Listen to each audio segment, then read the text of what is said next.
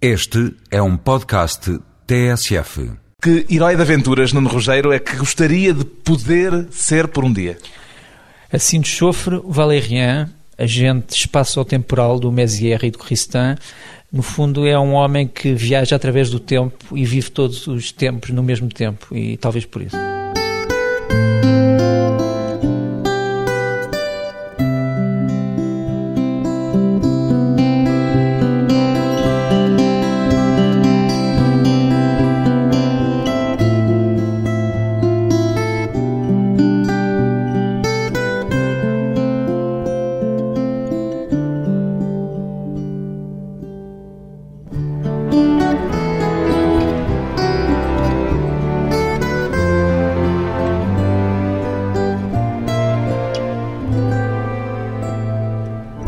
Rogério, 50 anos, analista político, comia bem quando era pequeno, Nuno Rogério. Muito mal. Ao que parece, por uma razão médica, porque eu sofria bastante de asma, bronquite asmática, como se dizia na altura, e isso tirava-me o apetite. E contavam-lhe histórias para fazer com que comesse melhor?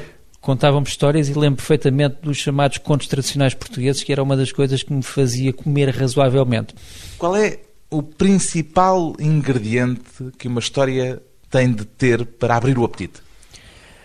Provavelmente, provavelmente escrever uma refeição saborosa e bem feita. Por exemplo, eu acho que os romances do S abrem imenso apetite.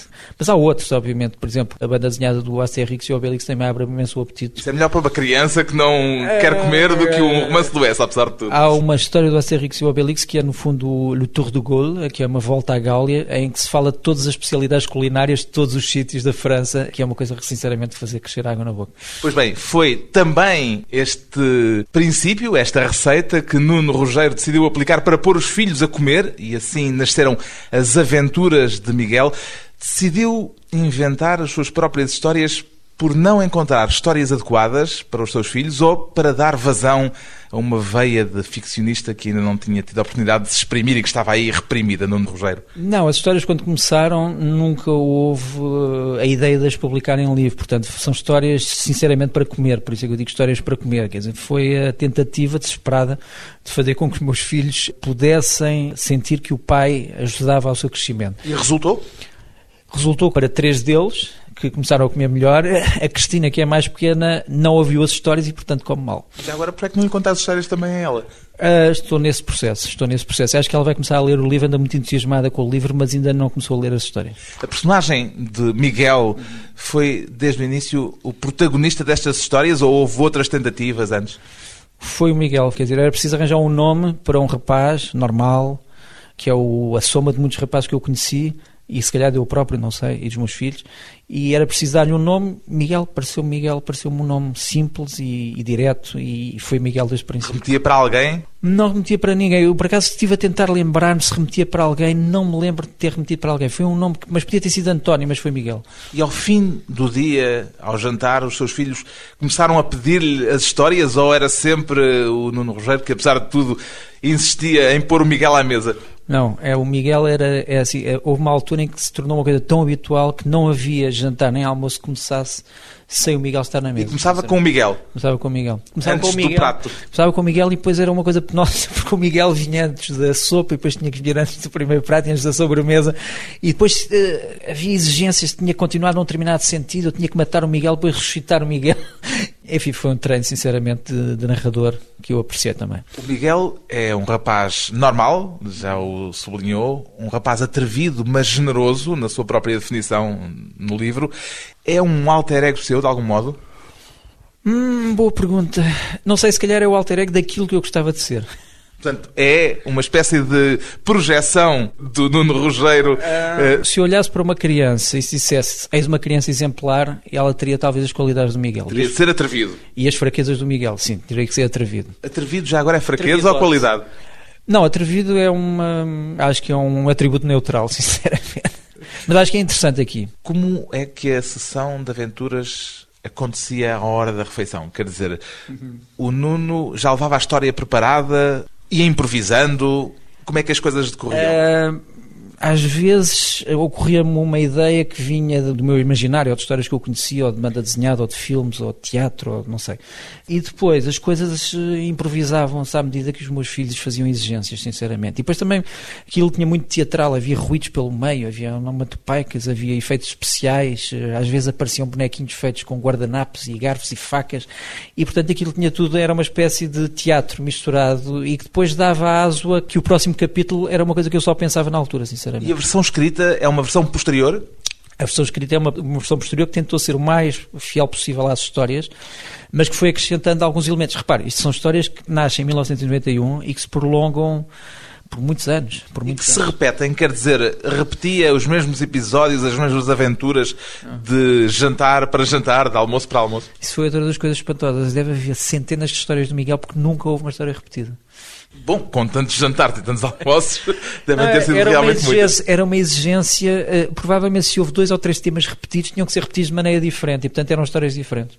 Mas escreveu-as todas ou Não, não, estas não. são Estas são as primeiras 40 ou 50, não? são as iniciais Não. ou são as melhores? São aquelas que eu me lembrei mais facilmente, mas já há mais 40 e tal já na Forja. Mas só as escreveu agora para o livro. Só se escrevi agora para o livro. O Nuno tem quatro filhos, dois quatro filhos. filhos. e duas, Duas filhas. fi- Não, três filhas e um filho. E reagiam. Bem, uma filha eh, já Uma filha disse que ficou- não, não foi ouviu as submetida histórias a- ainda. não, Não foi Não foi submetida. submetida, não foi submetida a este tratamento. E os outros três reagiam da mesma maneira às histórias ou as reações variavam de filho para filho? Eu ontem estava a brincar com elas sobre o assunto. Estava-lhes a dizer. Elas que agora já são grandes. Sim, é? sim, é assim. Eu disse: Pois, tu agora tens que dizer, foi por causa do Miguel que eu me tornei economista e eu fui parar ao curso de Direito na Católica e eu que tornei-me guitarrista. O meu filho é um, é grande guitarrista e tem uma banda agora. Mas, portanto, reagiram de maneira diferente no sentido em que todos eles encontravam coisas diferentes no Miguel e todos eles me obrigavam a caminhar num sentido diferente da história. Uns estavam mais tentados a fazer desaparecer o Miguel, outros a fazer reaparecer. E realmente a tortuosidade das histórias que eles me obrigavam a fazer é espantoso. Algum grau de perversidade também no tratamento que davam ao Miguel? Há uma teoria, não sei se psicanalítica ou uma, uma imaginação popular de que as crianças são bastante más e, portanto, nesse aspecto, se calhar havia ali alguma dose de perversidade. Há uma história em que o Miguel é surpreendido pela presença de um estranho em casa, um tal Harry Poker, É verdade. Que toma o lugar do Miguel no e que coração faz com da que o Miguel se torne, de repente, enciumadíssimo Exatamente. perante aquele estranho. Exatamente. Os seus filhos alguma vez tiveram ciúmes deste estranho que era o Miguel, que se vinha sentar à mesa todas as noites, se calhar às vezes sem o convite deles? Não, eu acho que o que os meus filhos têm sofrido bastante nos últimos anos é de verem pouco o pai. O pai de vez em quando desaparece durante largas temporadas e eu gostava de ter estado mais presente. E acho também que as histórias do Miguel foram um bocadinho eu ficar presente. Portanto, não é tanto uma questão de ciúme, mas também questão de ausência. E, portanto, quando eu falo ali da ausência do pai, se calhar, pensando bem, se calhar o, o pai sou eu. No prefácio confessa, acho que é uma confissão, não sei, que estas histórias são histórias com moral sem vergonha. O que é que estava preocupado em pôr nelas para que não fossem apenas momentos de puro entretenimento, histórias puramente alimentares? Pôr no Miguel algumas qualidades que eu acho que são essenciais para a espécie humana: coragem, solidariedade, amizade, lealdade, a capacidade. Portanto, havia uma intenção deliberada de ordem pedagógica, didática. Sim, eu pedagogo me confesso. Não temeu que muitas das referências a outras histórias que passam por estas aventuras eh, pudessem ser eh, um bocadinho crípticas para os seus filhos pequenos na altura? Ah, o problema é que estas histórias foram evoluindo de um conceito que era puramente histórias para crianças para histórias que já são para crianças e também, se calhar, para deleitar as pessoas que fazem parte um bocadinho do meu núcleo de amigos. Depois contava aos seus amigos também? Ahm, não, mas eles começaram a ler, houve amigos meus que começaram a ler isto e que acham que isto tem muito o espírito em que todos nós crescemos, que é o espírito dos anos 70, quer dizer, e que há muito anos 70 no meio disto, desde o texto até aos desenhos. Os desenhos que também são seus. Também são meus. A ideia era. Desenhava já há muito? Sim, desenhava desde muito pequeno. É curioso, no dia estava a ver algumas notas de liceu e eu não era grande coisa a, desenho geométrico, mas a desenho à vista e a desenho criativo era bastante bom. Desenho geométrico era péssimo. Agora, o desenho sempre foi uma paixão minha. Aliás, as pessoas que me conhecem sabem que eu estou sempre a desenhar qualquer coisa quando estou a falar. Estou sempre a rabiscar qualquer coisa. O desenho e a banda desenhada. E o desenho e a banda desenhada. Também fiz banda desenhada, também é verdade. Aqui... Mas eu referia-me à banda desenhada como leitor. Ah, a banda desenhada, sim, também como leitor. Quer dizer, sou um leitor ávido de banda desenhada, embora tenha tido uma grande frustração. Acho que se faz má banda desenhada hoje em dia. Quer dizer, não, já não encontro satisfação na banda desenhada já há muitos anos, sinceramente. O seu prazer da banda desenhada é ainda é aquele do eixo franco-belga? Embora em várias vertentes, não só a linha clara, mas também as aventuras mais uh, surrealistas. Vai, vai desde, se, se, quisermos, vai desde o, sei lá, desde o Tintin Spirou até ao Metal Hurlant, passando pelo Pilote, que infelizmente desapareceu. O Pilote Matin, aquele jornal, era uma das minhas grandes referências. No fundo é tudo, é, é o universo franco-belga com pouco espaço para os cómics americanos. Nunca tive grande paciência, sinceramente. Portanto, nada de super-heróis. Nada de super-heróis. Miguel não é um super-herói, é um rapaz normal. quase normal. Que vivia na rua Damião de Góis. Num Onde prédio é que é a rua Damião de Góis? Em Algés. E há mesmo esse prédio mesmo pôs no livro. Há mesmo esse prédio e é mesmo como eu descrevo. Com e as é mesmas cores. E é aquele prédio por alguma razão especial? Porque eu vivi lá. Ah, portanto há aí de facto uma projeção pessoal do autor. E em frente a esse prédio havia realmente uma loja de bolos que era mais barata que as lojas de bolos normais porque vendia bolos do dia anterior. Portanto, por isso é que eu tenho os bolos quase frescos. Uma das aventuras do Miguel que vamos continuar a explorar depois de uma curta pausa. Vamos voltar à conversa com Nuno Rogério, a política e o futuro.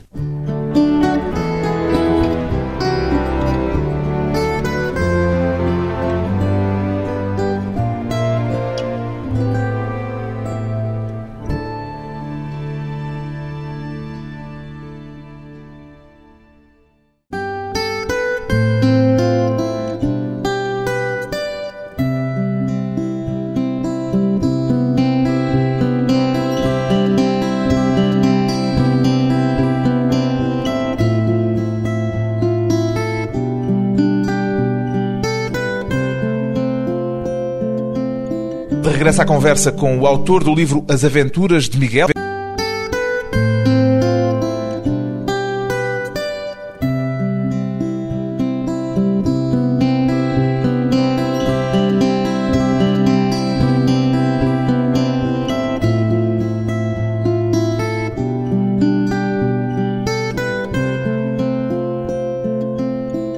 Regressa à conversa com o autor do livro As Aventuras de Miguel, o analista político Nuno Rogério, que já se definiu a si próprio como um homem com uma costela conservadora, outra anarquista, uma terceira sindicalista, ainda mais uma libertária e, por fim, uma costela justicialista. Como é que isto tudo coabita em si, Nuno Rogério?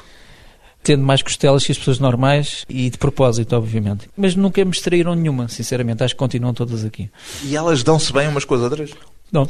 E por isso Porque é que... parece relativamente difícil conjugar tantos aspectos tão distintos. Se isto fosse uma conversa sobre outra coisa, podíamos estar aqui horas a falar sobre o assunto, mas acho que se conciliam bem, sinceramente. Mas podemos fazer um bocadinho de conversa sobre outra coisa. Hum. Não, acho que aqui um valor importante que é o valor da, é o valor da liberdade, o valor da liberdade pessoal. Concilia essas costelas todas. E depois também um outro valor, que é o valor do amor às raízes. Eu acho que Quais são raízes. as suas raízes? Portugal. Portugal. Portugal não só como terra, mas Portugal como um certo espírito. Por exemplo, eu sinto-me bastante português em todos os sítios onde se fala português. Esse é o lado conservador? Não sei, será? Talvez. Não é o lado talvez. anarquista? Não, mas talvez seja mais tradicionalista que conservador. Por acaso, se calhar o conservador aqui era uma entrou mal do ponto de vista da semântica política. Se calhar eu queria dizer tradicionalista, ou seja, um valor que se transmite e não que fica. Portanto, o conservador é aquele que fica com uma coisa na mão. O tradicionalista é aquele que transmite. Se calhar é mais tradicionalista de conservador. E depois esta expressão justicialista, isto quer dizer exatamente o quê? justicialismo foi uma, uma doutrina política do perdonismo. E, portanto, no fundo dizia que é difícil falar numa nação se falar em povo. Para mim, nação e povo são a mesma coisa. E a justiça social é a outra face da nação. O lado sindicalista é forte? É um reivindicador? É, se calhar foi isso que me levou quando a SIC pediu para eu colaborar no Dia Mundial da Poesia e perguntaram que poesia que você quer escolher. Eu, que me veio logo à cabeça, fui operar em construção do Vinícius de Moraes e li um bocadinho. Acho um poema belíssimo. E queria também prestar um bocadinho de homenagem ao português fora de Portugal. português do Brasil. Nesse mesmo autorretrato que escreveu, define-se ainda como um nacionalista, um ex-nacionalista revolucionário. Não, não, não, não, um ex não. Sim, está lá ex e Ah, depois é. à frente, entre parênteses, futuro interrogado. Ex-futuro, ah, ex-futuro. Ex-futuro porque, quer dizer, porque comecei... Mas o futuro está interrogado. Ah, está interrogado. Hum. Já não se recorda? Não, não recordo. Mas eu acho que há uma brincadeira à volta disso. Mas, quer dizer, o, para mim o problema do nacionalismo revolucionário é este. Quer dizer, eu acho que a palavra nacionalista, infelizmente, ganhou tão má reputação, sobretudo porque tem sido apropriada por alguns bandos de. Chamemos de chauvinistas ou racistas, para os quais não tenho grande paciência, nem respeito. E, portanto, gostei de lembrar que, para mim, o nacionalismo é uma doutrina política revolucionária, não reacionária. É daí que vem, em termos É ideológicos. É daí que venho, em termos ideológicos. E é para aí que vou, obviamente. Por isso, o futuro interrogado. Uh, só para dizer que, para mim, a palavra revolução não me causa medo nenhum e acho que em várias épocas históricas são precisas revoluções, portanto.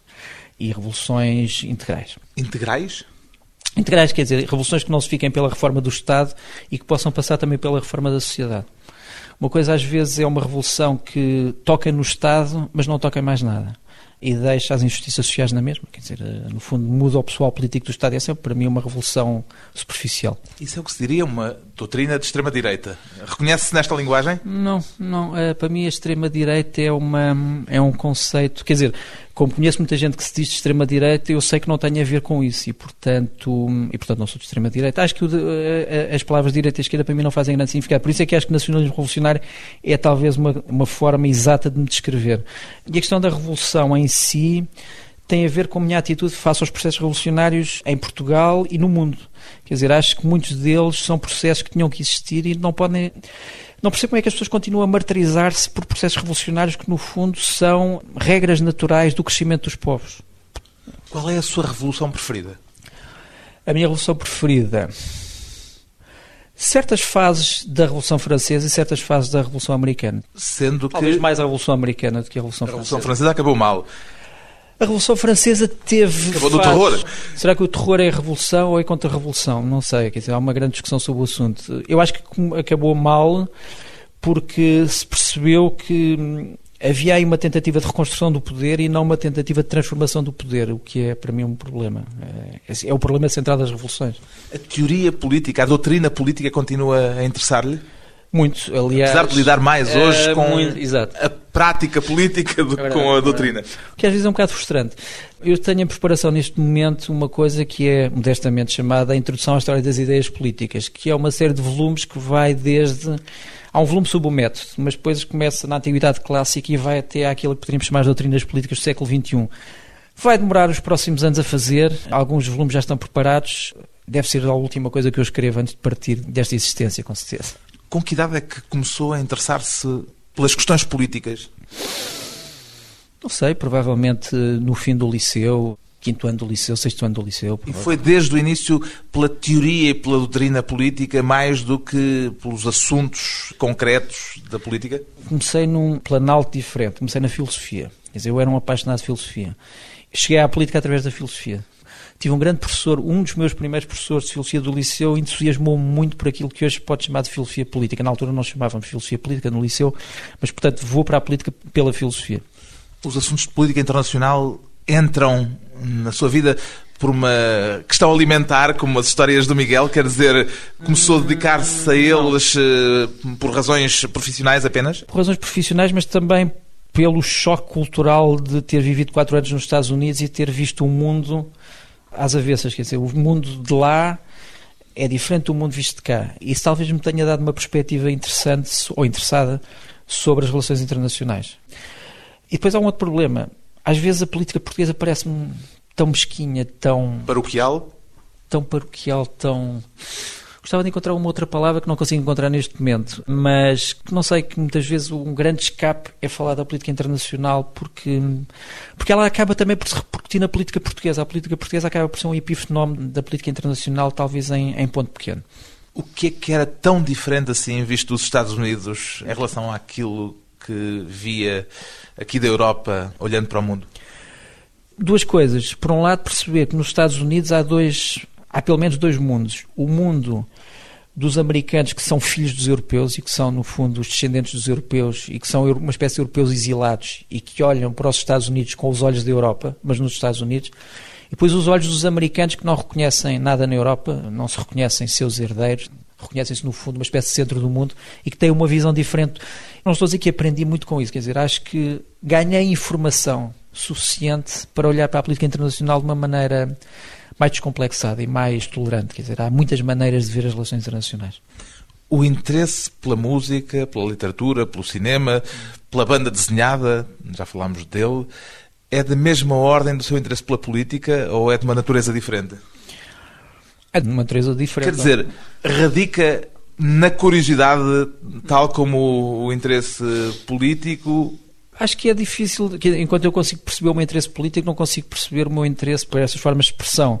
Sei é que comecei a interessar por elas desde muito cedo. Quer dizer, eu lembro que comprei o meu primeiro disco do Frank Zappa com uma idade que ninguém ouve Frank Zappa, sei lá, 13 anos ou 14 anos. Era o seu ídolo? Não era, mas era um dos, uma das coisas que me dizia muito. O Nuno chegou a tocar algum instrumento? Eu tocava flauta. tocava flauta, tentei tocar um bocado de guitarra baixo, mas não era. Eu, eu sou eu sou canhoto sou canhoto, exceto a escrever. Tinha, se calhar um baixo e adaptado. Tinha de ter uma tablatura diferente. Uma vez emprestaram um e eu achei que começava a tocar, mas não. Mas sobretudo flauta, eu tocava flauta. Mas é o que eu digo, não consigo explicar bem a minha atração por certas formas de expressão. Mas acho que é um bocadinho um certo espírito de aventura, não sei. Quer dizer, sempre gostei de me aventurar. Um bocado como quem parte para um mar bravio calhar por isso também as minhas raízes portuguesas, não sei. Há um outro interesse que a certa altura parecia muito evidente, pelo menos a mim, parecia-me como espectador, ao vê-lo nas suas aparições televisivas, o seu interesse pelas questões bélicas. É uma coisa muito levada a sério? Não, eu costumo citar uma frase do Maquiavel que diz que as armas são a natureza do combatente. É preciso às vezes perceber quais são as armas, entre aspas, ou sem armas, para perceber que tipo de guerra existe no mundo. Porque o Rogério tem uma curiosidade natural, eh, intensa, pelo armamento? Apenas porque fiquei muito submetido a um estudo apurado disso durante os quatro anos em que vivi nos Estados Unidos. E, portanto, quer dizer, acho que ganhei uma bagagem que dá jeito, sinceramente. É curioso porque as coisas começaram a esse aspecto de uma forma muito prosaica. Quando se deu a Primeira Guerra do Golfo, em 91, estávamos sentados no estudo da RTP e o Zé Rodrigues Santos olhou para um ecrã e disse assim, pá, que avião é que será este? Eu disse, ah, isto é um A6 Intruder. E este? Isto é um A7, um Corsair. E este? Então mas porquê que este é um Corsair este é um Intruder? Este tem dois reatores e este tem... Bem, isto o que é que é? Mas o Nuno já sabia isso tudo na altura. Sim, portanto dava, deu jeito. E, dizer, percebeu que jeito. aquilo era um nicho de mercado. Uh, achei que era interessante porque era a primeira vez que se fazia uma análise uh, que podia combinar a análise, digamos assim, estratégica e política com uma análise de, de, material. Mas confesso que isso às vezes deixa de me causar grande interesse, quer dizer, porque as pessoas confundem um bocado o interesse que uma pessoa possa ter com a coisa com o deleite. E realmente é mau, quer dizer, se confunde o, o, interesse com o deleite. No seu caso não é deleite? Não é deleite, não é deleite nenhum, sinceramente. Quem me conhece sabe que não é deleite. É o prazer nunca, do conhecimento. Repare, não, é assim, nunca usei uma farda, nunca usei botas cardadas. Quando, nos anos 80, quando chegou a altura do serviço militar, aquilo era por computador e, portanto, fui apurado para todo o serviço, mas depois acabei por não fazer serviço militar. E, portanto, nesse aspecto, apesar de ter sido, me ter dado como voluntário na altura, e portanto não estou não estou não voluntário estou... por não porque, porque na altura, vontade na altura, de experimentar o outro não, lado. na altura quando se fez a triagem lá na no quartel da Graça acho eu houve um homem dos comandos que chegou ao pé de mim e disse assim pá, se você quer conhecer boa tropa venha para os comandos. Eu disse é, pá, se calhar é capaz de ser interessante ser voluntário dos comandos. Pronto. isso passou-se nos anos 80 e levou até ao fim essa não, empreitada? Não, não, porque depois, o, como eu disse, aquilo era um sistema de sorteio por computador e o meu nome não saiu. Quer dizer, não sei se foi porque se calhar achavam que eu politicamente era impróprio para servir nas Forças Armadas, não sei. Um analista das questões militares que não é, apesar de tudo. Altura, nessa altura eu era muito jovem. Mas hoje. Ah, sim. Aliás, ponho-me um bocado no. Haverá alguém que se deleite com a guerra? Provavelmente haverá para além dos fabricantes de armamento. No outro dia tive uma conversa on e off com o Terry Jones, dos Monty Python, sobre isso. Ele tem a tese que, no fundo, todos os males do século XX têm a ver com os fabricantes de armamento. E está a escrever uma coisa sobre isso. E é possível que tenha alguma razão. Um especialista de questões militares que não é militarista. Depois de mais um breve intervalo, voltamos com Nuno Rogério e a coragem.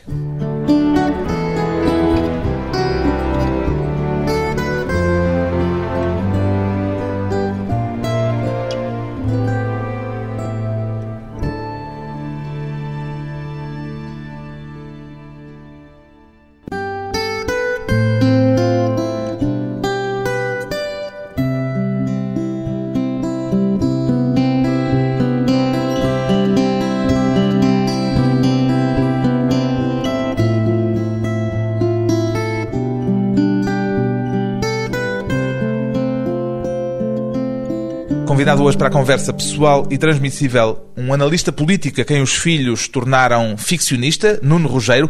Como diria o pai do Miguel, ter coragem é não mostrar que se tem medo. Partilha esta definição, Nuno Rogério. Partilho e, e penso muitas vezes nisso, quer dizer, acho embora eu conheça pessoas verdadeiramente corajosas, no sentido de que arriscam tudo, desde a vida até a reputação, em prol de uma causa, e quando digo isso, digo pessoas de todas as famílias políticas, acho que há um, um, fundo da coragem que é esse, que é o, enfim, não se mostrar que se tem medo. É um teste complicado. É um Teve de se socorrer desta máxima em dezembro de 2006, em Tiarão? Uh, de certa forma, quando levei em mãos um texto sobre o Holocausto para um centro onde tinha acabado de saber nessa altura, porque não o sabia até essa altura, que estavam concentrados algumas pessoas que eu, que eu não gostaria de ver em frente de mim. Uh, David Duke, por exemplo. Por exemplo, por exemplo. Que, que é um supremacialista branco americano. Essa história um dia tinha que ser melhor contada, mas, enfim, no fundo, quando eu levo aquilo que eles comprometeram a que eu lesse, é evidente que toda a gente sabe que eu queria entrar na sala, ler e vir-me embora outra vez. Isso causou alguma raiva às pessoas. Mas eles não quiseram que eu entrasse e que lesse, portanto, provavelmente aquilo que eu tinha para dizer não era muito, não era muito aconselhável. E, portanto, rasgaram o nome que estava na mesa, com o meu nome, e deram-me, ainda tenho isso rasgado aqui em casa.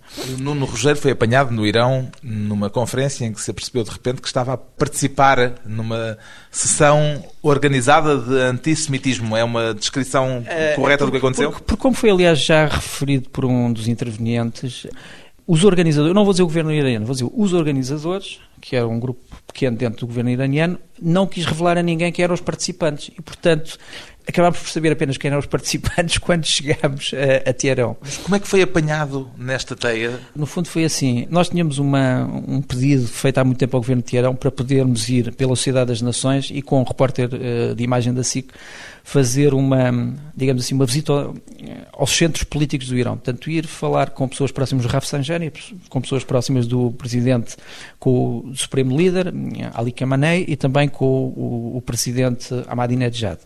Por várias razões acabou por não ser possível levar o repórter fotográfico uh, e o cameraman, várias razões, enfim, que, que, algumas delas bizantinas, mas não vou agora aqui explicar. E o que me tem foi a ver proposto... com a SICA ou que tem a ver uh, com a situação? Não, não, que tem a ver com vários problemas que foram colocados, dizendo, ah, mas uh, é muito material, é muita gente, se calhar era melhor ir você sozinho. E foi o Nuno sozinho. E o que me foi dito foi, e há uma conferência, você se calhar deve gostar também de saber uh, que vai haver, em que nós vamos uh, questionar o problema histórico do Holocausto. Eu disse, sim senhor, teria muito interesse em saber o que é que está a passar na conferência. E você gostaria de dizer alguma coisa sobre o assunto? Eu dizia, olha, por acaso há um texto que eu gostava de escrever e de publicar, e disseram, sim senhor, sim senhor, o seu texto não, não, tem, não nos parece ter nada de mal. E, portanto, quando eu chego a Tiarão e descubro que a conferência é um grupo de, de gente que acabou por sair clandestinamente dos países onde vivia para poder chegar ao, ao Irão, achei que aquilo era tudo um bocadinho.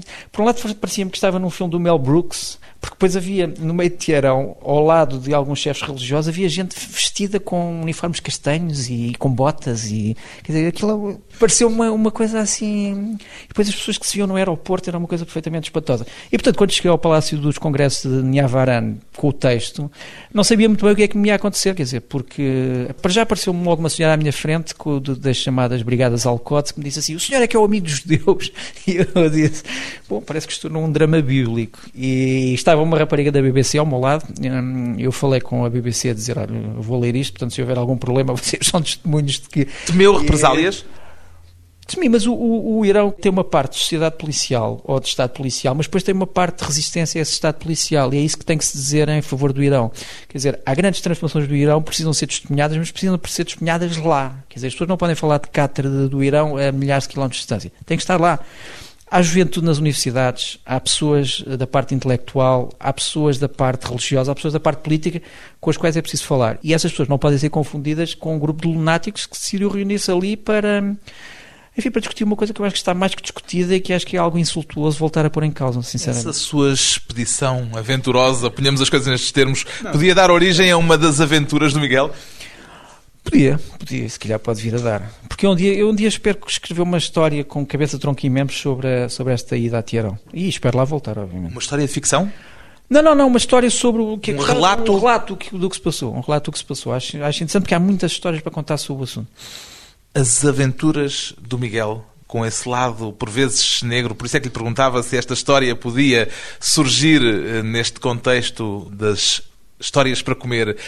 Nunca tiraram o apetite aos seus filhos? Algumas histórias causaram algum medo. Mas eu, eu acho que, quer dizer, por um lado, lembrei-me de que as histórias, algumas histórias dos contos tradicionais portugueses eram histórias de pôr os cabelos em pé. E portanto achei que também. Acho que o medo faz parte da realidade que tem que ser explicada às crianças. O pai do Miguel, por exemplo, está desaparecido o tempo Está todo. desaparecido, está desaparecido. E talvez apareça. Desapareceu no Tibete. Desapareceu no Tibete. É curioso porque algumas- eu agora estou a ver algumas histórias e, e algumas delas relacionam-se com fatos atuais, mas houve aqui um golpe do, acaso, quer dizer, há uma história sobre uma OPA de ban bancário, há uma história sobre o Tibete. há outra Bancos, coisa- aliás, com nomes bastante bizarros. É verdade, com nomes bastante bizarros, mas eu não quero revelar muito sobre as histórias, obviamente.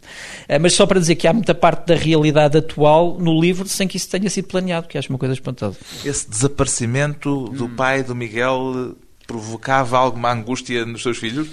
Bastante. Porque subliminarmente foi uma forma do Nuno Rogério, que já há pouco disse que também sente um Devia pouco de mais- culpa por alguns momentos de ausência, de lhes eh, É uma boa palavra. Culpa é boa palavra?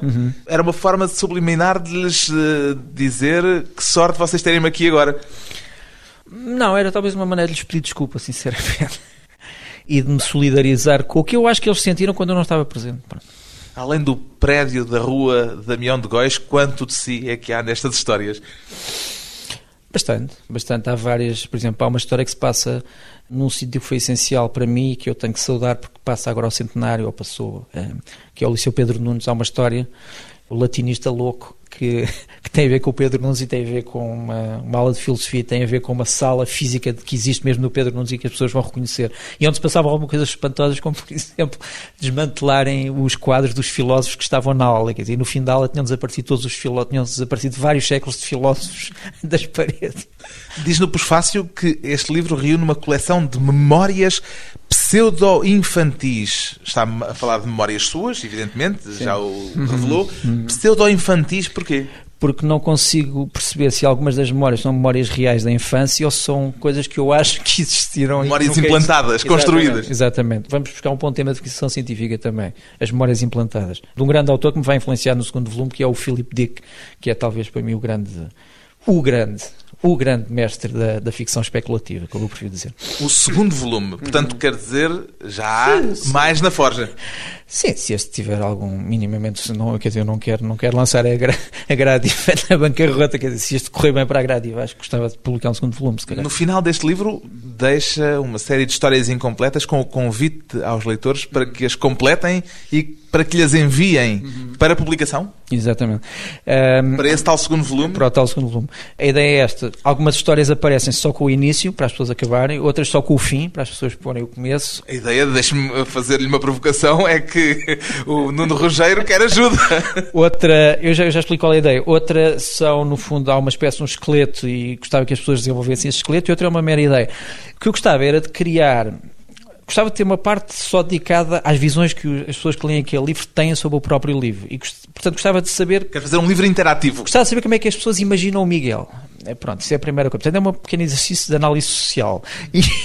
E, e depois, gostava de fazer uma das histórias, aproveitando as ideias, uma espécie de mistério da Estrada de Sintra. Quer dizer, eu, eu escrevo um bocadinho, eles escrevem outros e depois eu lanço-lhes um novo desafio. E vai-se criando um novo livro a meias.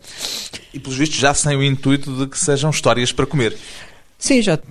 Isto progredirá, obviamente. A Natália Correia tinha aquela frase célebre de que a poesia é para comer. Esta é a sua versão em forma de livro de aventuras. Eu, por acaso, depois lembrei-me dessa frase da Natália Correia e espero que não acham que, que tem alguma coisa a ver o comer daqui com o comer da Natália Correia. Sinceramente, acho que é comer em sentidos diferentes. Um livro para comer, o desafio a que se propõe Nuno Rogério ao estrear-se na ficção com As Aventuras de Miguel, edição Gradiva.